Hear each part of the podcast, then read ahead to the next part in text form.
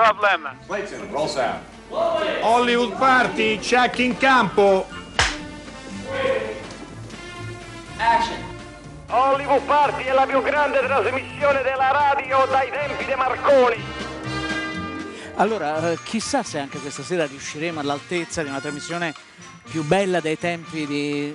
È una sfida giornaliera che giornalmente vinciamo. Noi affrontiamo, allora Zonta Magrelli è la ditta che vi sta accompagnando qui dall'auditorium, oggi sull'auditorium è arrivata così una leggera pioggia, quindi siamo all'interno. Indoor, Però cover set. Ci sono delle riprese, quindi poi dopo sul sito di Radio 3 potete vedere e soprattutto ascoltare i nostri ospiti che noi ringraziamo veramente molto perché hanno sfidato il traffico, hanno sfidato la pioggia, hanno sfidato Dario che in questo momento sta lottando con la cuffia, però succede e quindi diamo il benvenuta a Stefania Spampinato, ciao Stefania, Ciao, grazie. Buonasera. e, e un bentornato, un benvenuto ad Alessandro Siani, ciao Alessandro. Grazie, grazie a tutti. La pioggia eh, dietro le vetrine, questo festival sito in Transilvania ti dà subito quella no, sensazione. Però fino a ieri eravamo più... Era Italia, era Eh, Italia, era Italia. era Italia. E poi, eh, Era Italia. Era E poi è come un grande effetto speciale, qualcosa ne Sì. sai di effetti speciali, devo dire, Ma no? talmente che è fatto bene questo effetto speciale, cioè che questa pioggia ti bagna. Che sei è vero, eh. Capito? Eh, Ci va bene, eh, quello in effetto non ti fa niente. In effetti questo qua Beh, è vero, è un effetto che ha un, ha un effetto Sì, sul- chiami- sui vestiti. Poi piove solo sull'auditorium perché supera, dovrebbe No, essere è vero, così, è no? vero, è Superato... com- è la famosissima nuvola, voglio dire. Esatto. dei- dei film No, poi farlo anche di là costava troppo. Eh, certo. Perché parliamo di effetti speciali, Dario? Perché il e perché film è- Alessandro è il a nuovo-? Ma perché parliamo? Perché È parliamo, vero, ma così... parliamo perché ci pagano per farlo. Allora parliamo, allora parliamo, parliamone. Ad essere sinceri. Allora parliamo. Poi perché ci amano e qualcuno ci segue perché vogliono sentire Alessandro Siani parlare appunto Esatto. del suo ultimo film, della sua ultima fatica, eh, della sua ultima opera, della sua ultima visione, del suo ultimo immaginario. Perché poi quando uno porta un film porta tutto ciò. Eh, il giorno più bello del mondo è il titolo, ci evoca riferimenti cinematografici dal punto di vista del titolo importanti.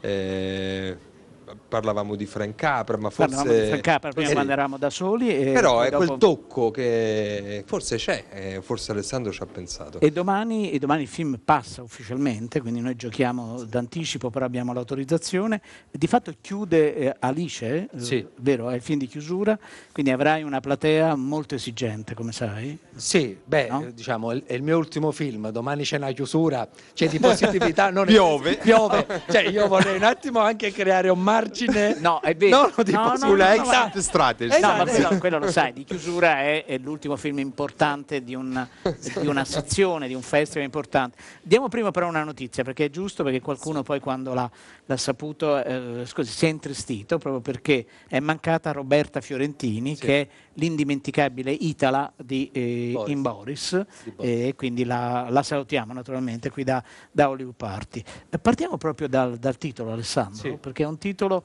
come diceva Dario, che può evocare no, una memoria di cinema, però a un certo punto poi il protagonista del film, verso la fine, la, la dice perché eh, si costruisce all'interno del film un'armonia tra tanti elementi diversi.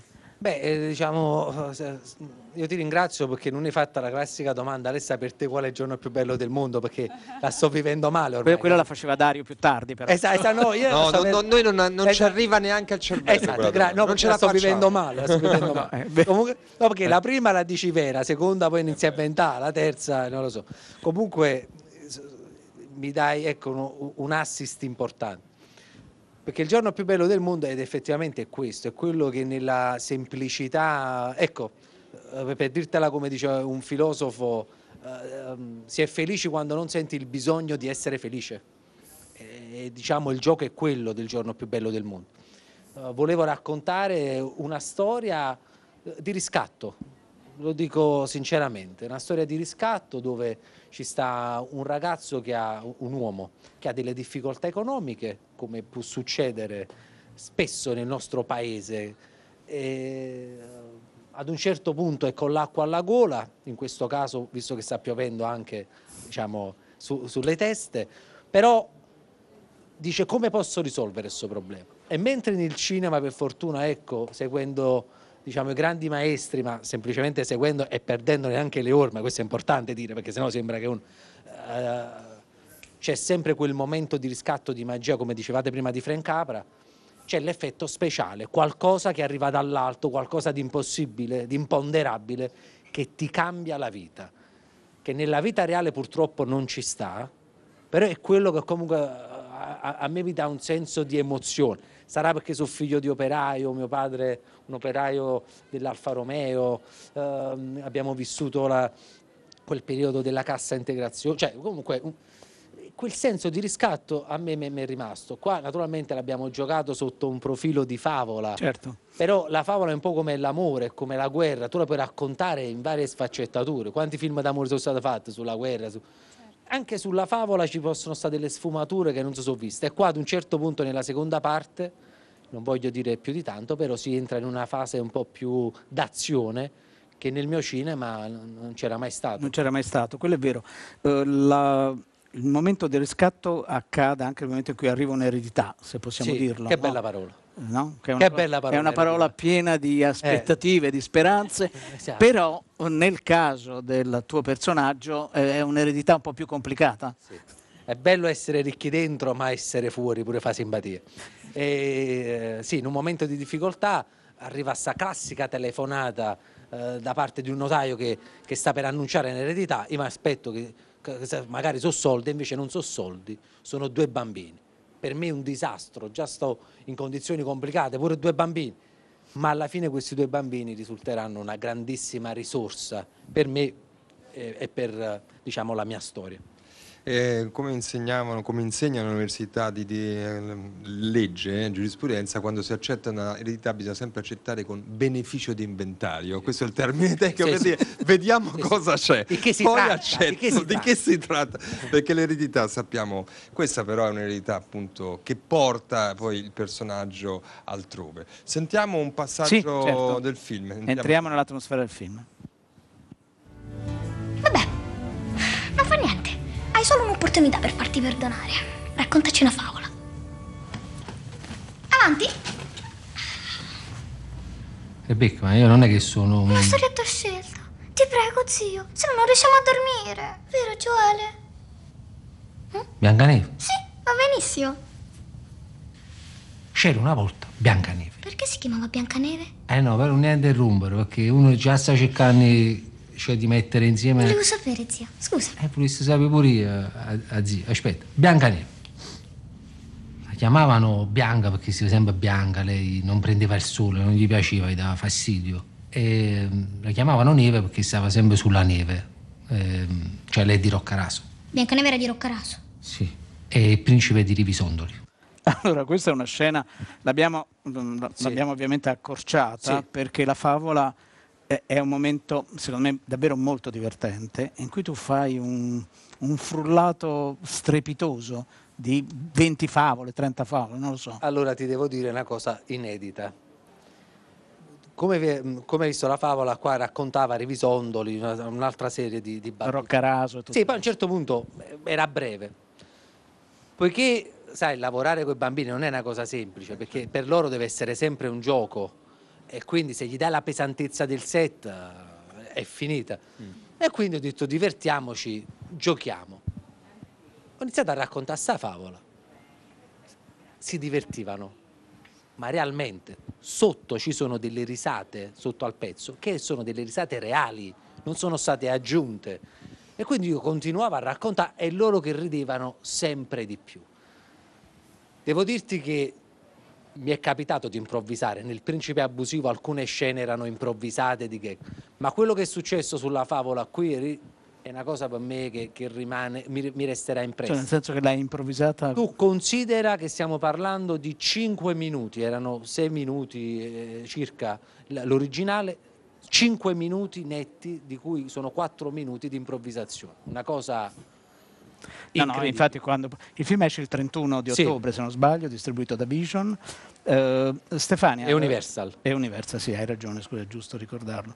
Stefania Spampinato, a un certo punto nella vita del protagonista arrivano questi due bambini ereditati, tra virgolette, che sono dei nipoti poi, quindi diventa zio, però arriva anche questa scienziata, questa, questa dottoressa. Allora racconta tu fino a dove vuoi raccontare e svelare, Ok. anche perché ti trovi eh, calata in un mondo eh, in cui appunto c'è un non vegano, tra l'altro, no? Dichiaratamente non vegano, sì. Eh, sì, appunto faccio, interpreto questa scienziata, questa dottoressa che si occupa di studiare bambini con delle capacità sovrannaturali. E, mm, e appunto vedo questo video di questo bambino che ha questo potere di spostare le cose e vado a Napoli per sondare un po' la situazione e incontro lui, incontro Arturo Meraviglia, questi due personaggi non hanno assolutamente niente in comune e in qualche modo si trovano mh, con questo interesse comune che è il bambino, che è Gioele. E poi, E poi, E poi, eh, Poi, non, raccontiamo, poi, non poi. raccontiamo di più, ovviamente. lei aveva un doppio ruolo eh, sul set perché tra l'altro nel film ci sta Lee Gill Esatto. che, che, come sai è anche nel film Joker e praticamente lei doveva anche tradurre le Facevo mie da indicazioni interprete, registiche. esatto. A me ha fatto molto ridere perché mentre stavamo girando il nostro attore disse vado a girare una settimana con Robert De Niro. Va bene. Ah, però.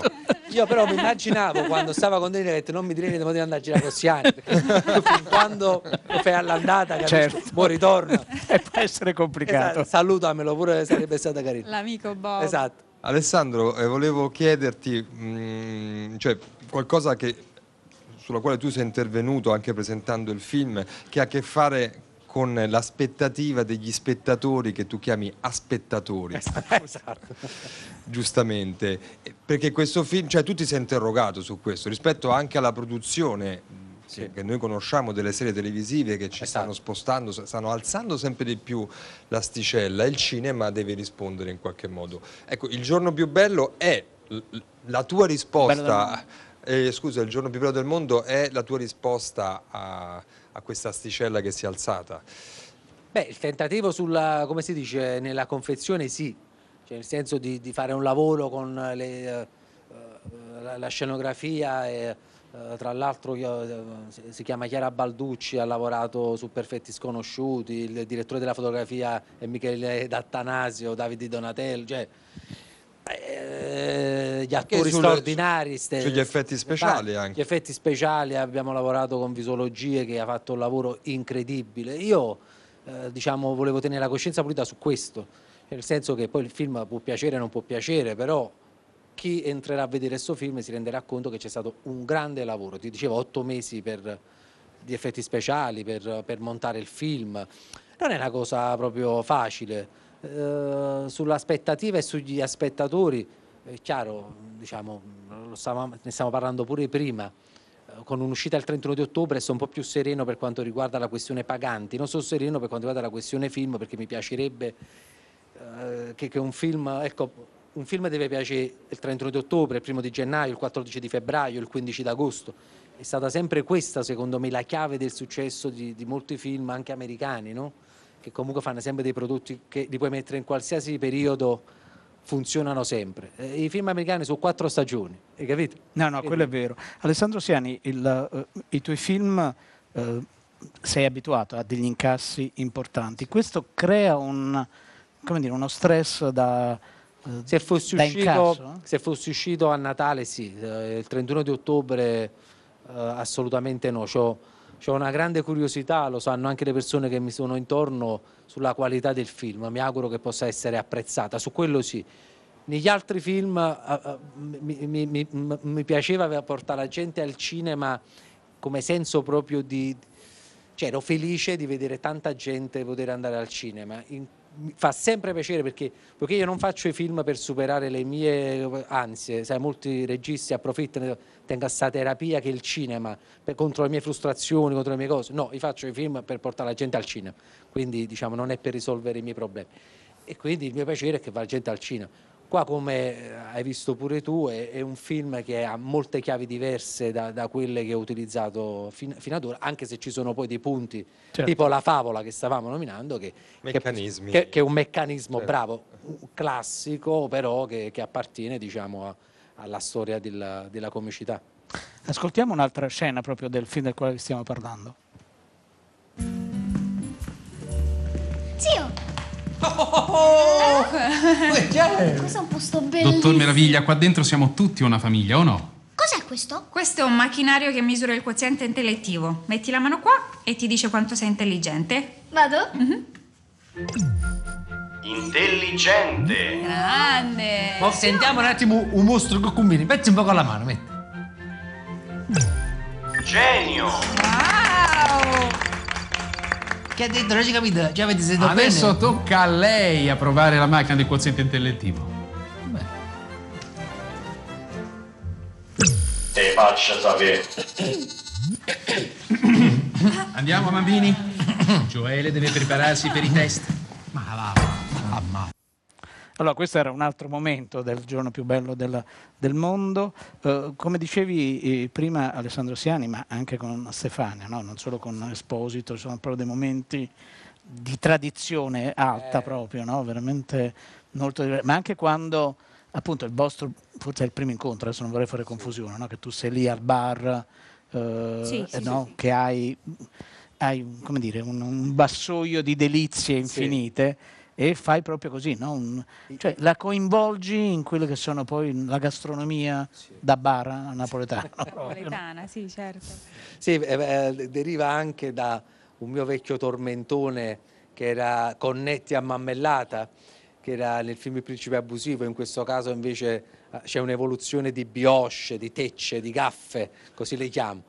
Però con Stefania c'è stata la possibilità di improvvisare, di giocare, di duettare, come con lo stesso attore bravissimo Giovanni Esposito, eh, dove ecco, macchina fissa e abbiamo iniziato un po' a, a dialogare, a divertirci. È stato un film eh, dove ci siamo, non voglio utilizzare il termine divertiti perché spesso noi film cioè, eh, si divertono molto dietro le quinte, poi quando le vedi nessuno si è divertito. certo. Cioè, quindi ma ci siamo molto divertiti, sai, vedi quelle immagini del backstage, tutti che ridono, poi davvero un film. Ma perché quella roba non l'avete messa nel film? Ti pure tu. Invece io quando sono set dico non ridete prima, se dovete ridere, ridete solamente là, sul set. E invece è stato- c'è stato un ottimo clima, questi due bambini, un bambino di 4 anni eccezionale, una bambina di Bravissimi, 10 anni, bravissimi. che secondo me è un fenomeno, perché comunque eh, quando finivamo di girare, ti ricordi, si metteva vicino, ci insegnava quello che dovevamo fare, cioè, una Sì, bambina di dava le 10 anni note, assolutamente. ci dava Questo indicazioni. si è battuto un po' meno. Esatto, lei a noi. quella, dà- sì. Adesso sarà sul nuovo film di Ferzan, eh, Sara Ciocca si chiama la, la ragazzina.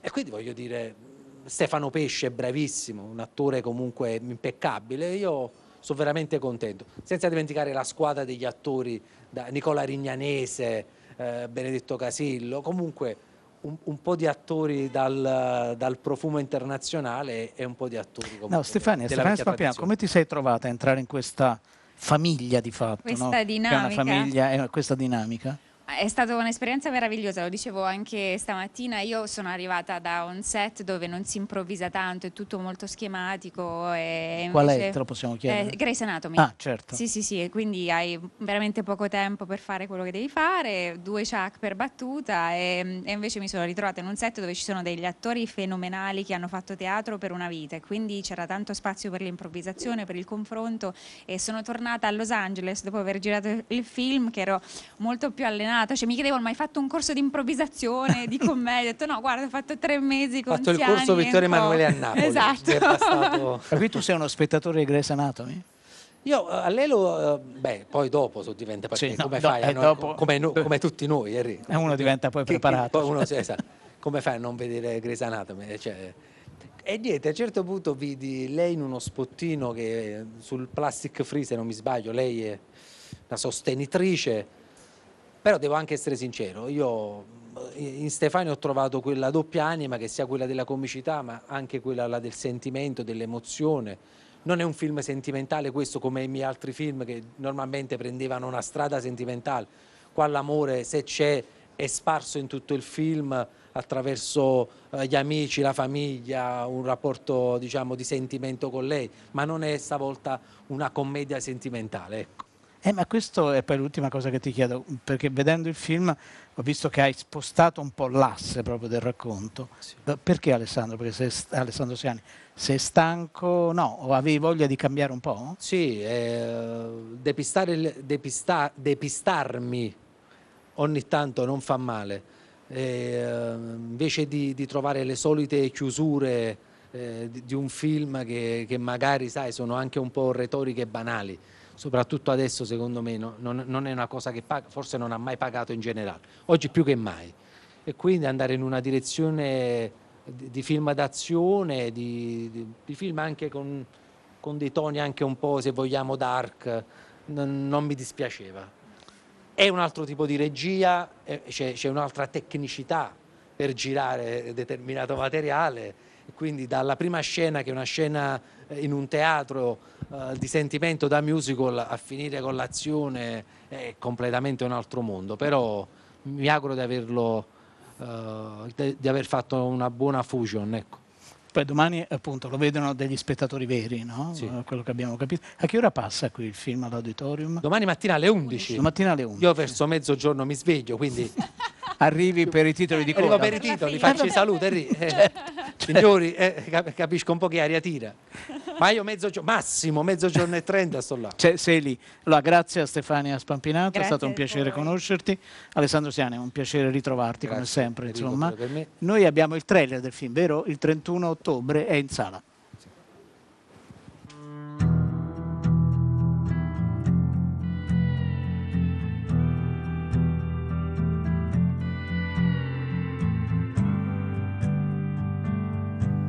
I wake up in the morning, just glad my boots are on. Instead of emptying the whispering grasses down the five forest lawn, on the set the naked girl brings me two raw eggs and a shot of gin. And I give it all up for that little blue pill that promises to bring it all back to you again. Ride me down easy, ride me down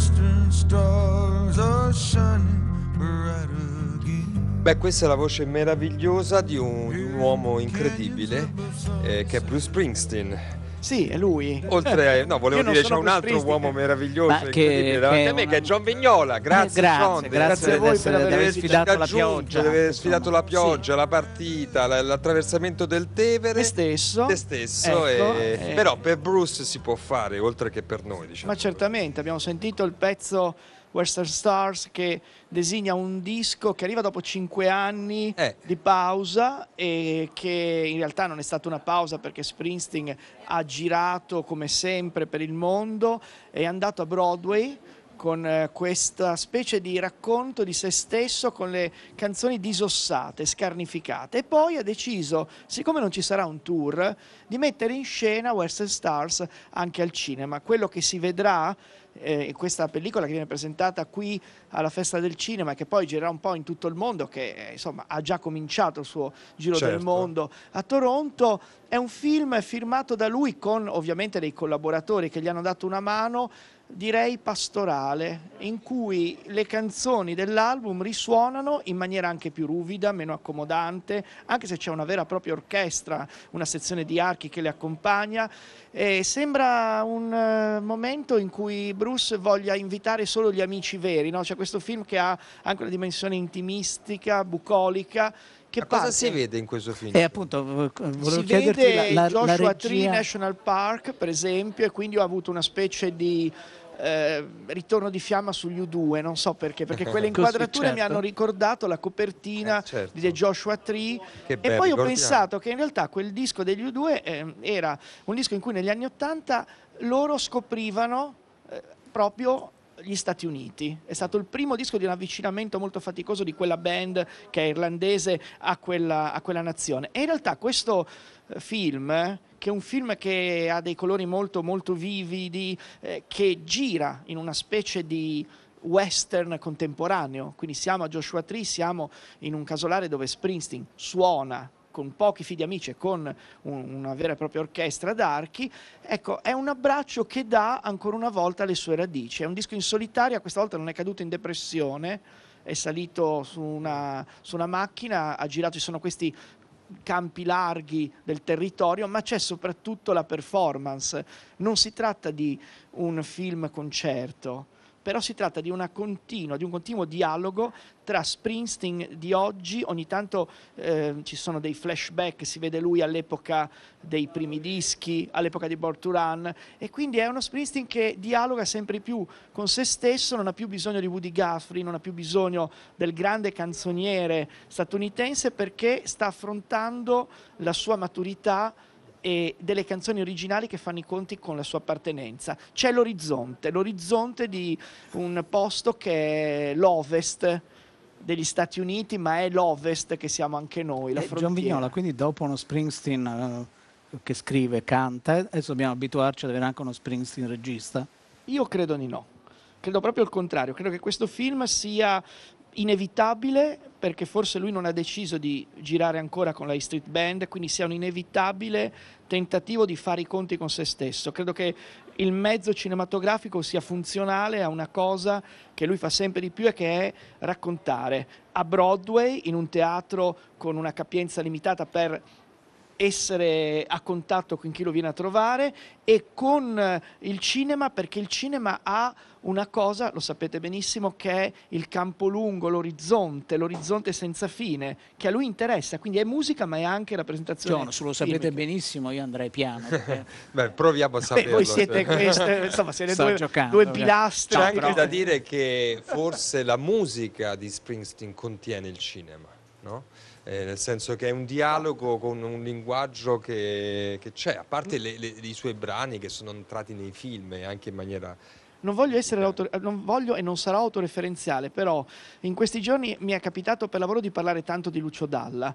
Eh, le canzoni di Lucio Dalla a un certo punto, a un certo punto in avanti, sono cinema, sono immagini. Le canzoni di Springsteen diventano immagini in particolare da una canzone che si chiama Thunder Road e in generale da un album che si chiama Born to Run. Eh, s- diventano immagini quando si comincia a fuggire, a muovere. Cioè, eh, più che canzoni cinematografiche sono canzoni cinematiche cioè dove c'è il movimento continuo del narratore da uno stato eh, all'altro, anche da uno stato d'animo, c'è la fuga. Quindi possono essere in effetti western come titolo dell'album, anche di un film, vanno benissimo perché l'orizzonte è proprio quello. Solo che adesso Bruce è a casa. Ma perché è a casa? Cioè nel senso perché non farà concerti come tu hai detto prima? Bisognerebbe chiederglielo, È ma una credo che, credo che ci sia un momento di... sì, No, perché lui... di serenità, ma non voglio di serenità, però se qualcuno ha visto Springsteen, on Broadway, eh, eh, mettere un po', eh, lo sappiamo, tutti noi che siamo fuggiti dalla provincia, chi è fuggito, sa che poi c'è un momento in cui si ritorna da dove si è partiti e si mettono le radici. Perché Questo- Springsteen Live è un passaggio non irrilevante dell'esperienza Springsteen musicale. tu ma, anche, ma io credo che con Broadway lui ha cominciato a elaborare un altro modo, questi sono altri modi per raccontare il suo momento e magari lo vedremo dal vivo tra qualche tempo. Allora, grazie a John Vignola a che eh, appunto, Preciso, è Western perfetto, Stars balistico. è uno dei film della selezione eh, ufficiale. Non, non abbiamo idea, non abbiamo informazioni se poi uscirà in sala o meno. Dovrebbe, io so che dovrebbe, uscire, certo. per un Forse periodo come film limitato. evento? Eh, sì, per un periodo solite Per- cose di... eh, evento, il È un po' un evento. peccato, però Cioè, poi lo vedremo sulle piattaforme. Adesso ascoltiamo una musica, una musica che ci conduce all'ultima parte della trasmissione, che eh, è in un film che è passato qui in selezione ufficiale e tra poco vi racconteremo tutto.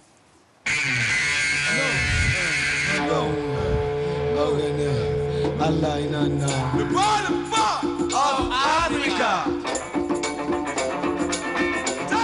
The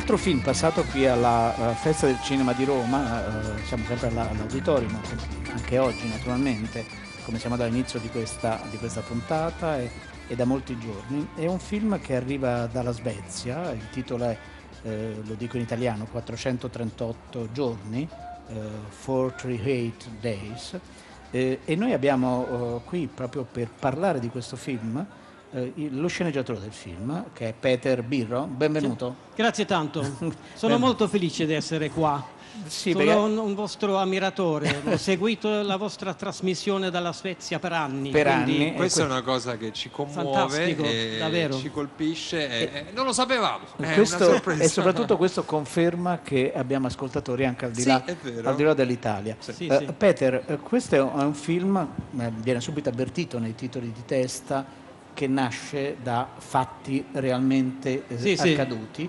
Dove siamo e in che anno siamo? 2011 è un film eh, che parla di una storia vera, eh, una storia politica incandescente in Svezia all'epoca. Eh, mh, si parla di due giornalisti svedesi che, che, mh, vogliono fare un'inchiesta sulla caccia spietata al petrolio in Etiopia. C'è una regione che si chiama Ogaden e in questa regione c'è anche una compagnia eh, petrolifera svedese, Lundin Petroleum, che sta cercando petrolio proprio lì.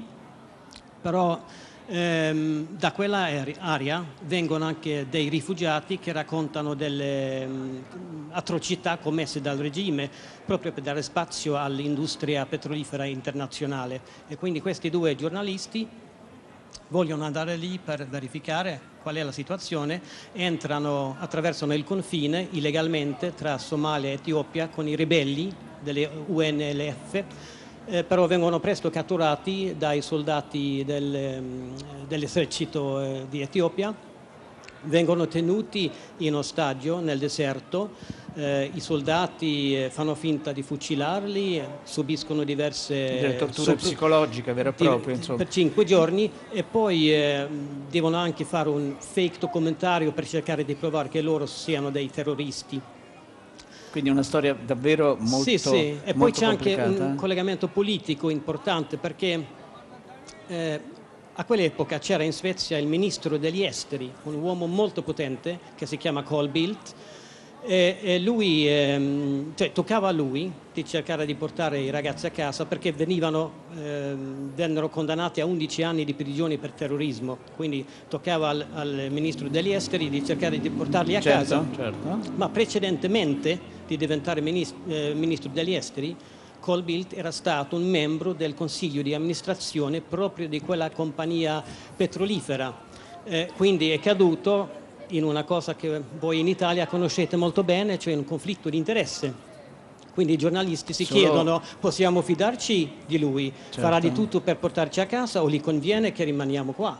Ma la cosa, la cosa che volevo chiederti, Peter Birro, questo film eh, quindi racconta uno scandalo, tu giustamente prima lo definivi incandescente.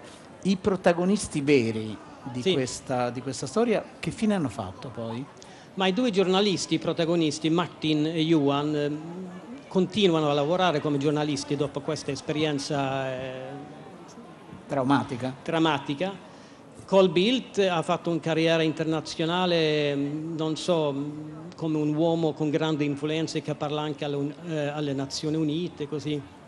Quindi mh, non c'è stata nessuna conseguenza tranne che eh, l'Undin Petroleum è stata costretta a lasciare Etiopia. E quindi... Cioè almeno un, un obiettivo è stato eh, raggiunto Sì, sì, sì, e qualcuno... certo, certo. Allora, prima di proseguire la nostra conversazione ascoltiamo un momento del film 438 giorni. Yeah, but but we've already been. You said two days, and we've already been ra- waiting for. Okay, so okay, so the military. Okay, so they have to shift their positions, or. Okay. I think she's my team. Yeah, they won. Okay, yeah, I'll find out. Yeah, no, I mean, we don't have much of a choice, do we? So.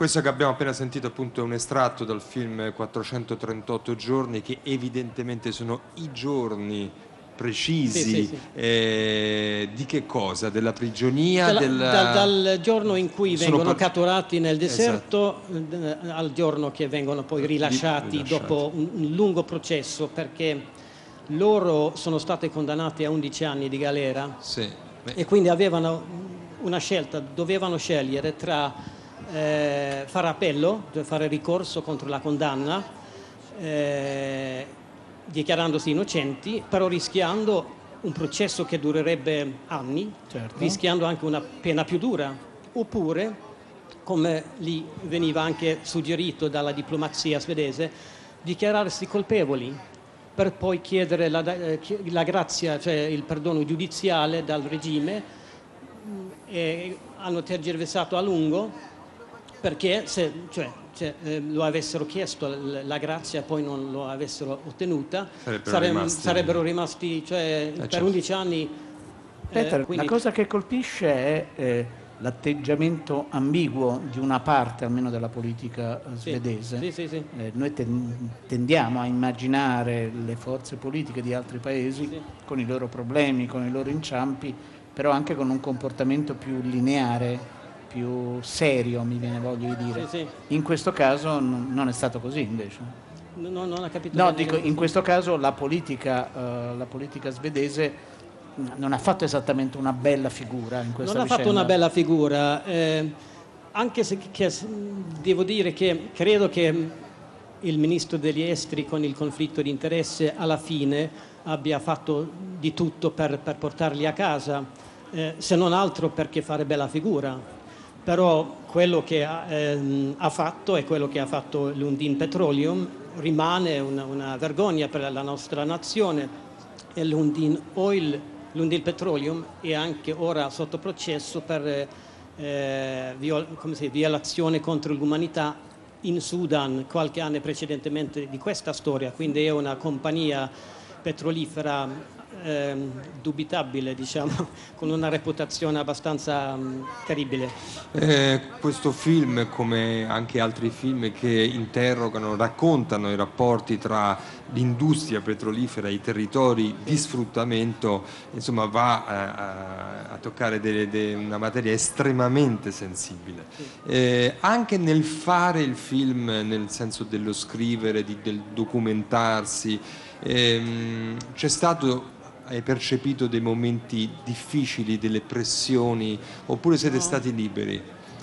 Abbiamo- siamo stati costretti a fare il giro delle sette chiese per ottenere i soldi per poter fare il film. Sei anni abbiamo impiegato per farlo. Eh, è molto mm, ehm, per- per, ehm, perché la- il nostro produttore Sandra Harms è stato così ostinata, ha lottato per avere questi soldi, perché c'era una paura di raccontare una storia del genere in Svezia, perché mm, non siamo abituati in Svezia di fare questo genere di film. Com- io mi sono ispirato tanto ehm, dei film di Francesco Rosi, film d'inchiesta, Le mani sulle città, Il caso Mattei, eccetera. Non a Ma caso in- il caso Mattei. eh, infatti. E quindi no, è stato duro, difficile poter fare questo film, ne abbiamo impiegato un paio di anni. Ma il film è uscito in È uscito quest'autunno, ha avuto grande scalpore. No, ma c'è stato un grande dibattito. Ehm, eh, e, e la gente si è chiesta ma cosa facciamo lì?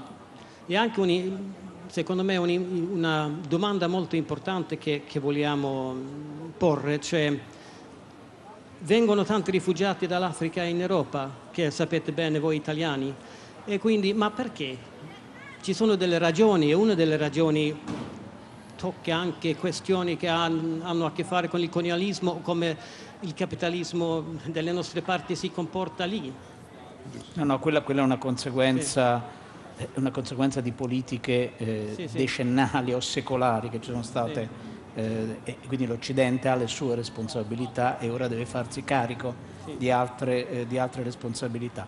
Eh, detto questo, ehm, cerchiamo, avete sentito naturalmente il sonoro, eh, si parla in inglese, si parla giustamente in svedese, ehm, è un film vero e proprio, però questo lo dico ai nostri ascoltatori e alle nostre ascoltatrici, non è un'inchiesta televisiva, no? ha No, una no. forma cinematografica, anche perché il regista, non oso pronunciare il suo nome, No. magari se lo dici tu viene meglio, eh, Peter, eh, è un regista molto importante nel un- panorama svedese Sì, sì. contemporaneo. Sì, Jesper Gansland si chiama, è un regista molto importante, ha fatto, prima ha fatto dei mm, film meno grandi, un art house molto molto bravo, specialmente con gli attori, però qua ha avuto la possibilità di avere una storia più ampia, più, mm, diciamo con più livelli, e ha davvero fatto un, un- un lavoro eccezionale, perché anche il film sembra un film grandissimo, cioè mm, non Sembra so, molto più americano. ricco di quello che è, Sì, sì, certo. anche cinematograficamente, le- i visuali e tutto, quindi mm, c'è stato un sodalizio molto bello tra, tra noi due. Tra l'altro questo regista era- ca- qualche anno fa è stato candidato con un suo film per entrare nella cinquina degli Oscar, se Sì, non sì, ricordo sì, male, infatti. è vero. Peter Birro, noi ti ringraziamo moltissimo. Ma grazie tanto. 438 giorni, speriamo che lo si Eh, possa si vedere possa- anche, anche in Italia. Eh sì, insomma. perché è, un- Sì. è una storia incredibile e un film credibile nel raccontarla. Buon lavoro e grazie. Grazie, anche a voi. noi. Ja, ehm, då är det ungefär en halvtimme kvar innan avfärd. Eh, och vi har eh, rekryterat en, en mindre armé för att säkerhetsläget här i Galkayo är minst sagt instabilt. Vad har vi där då? Det här är mitt backup-snus. Snus från Puntland. Ja, snart är det av till, eh, till gränsen till Etiopien och Ogaden. Så prepare for madness.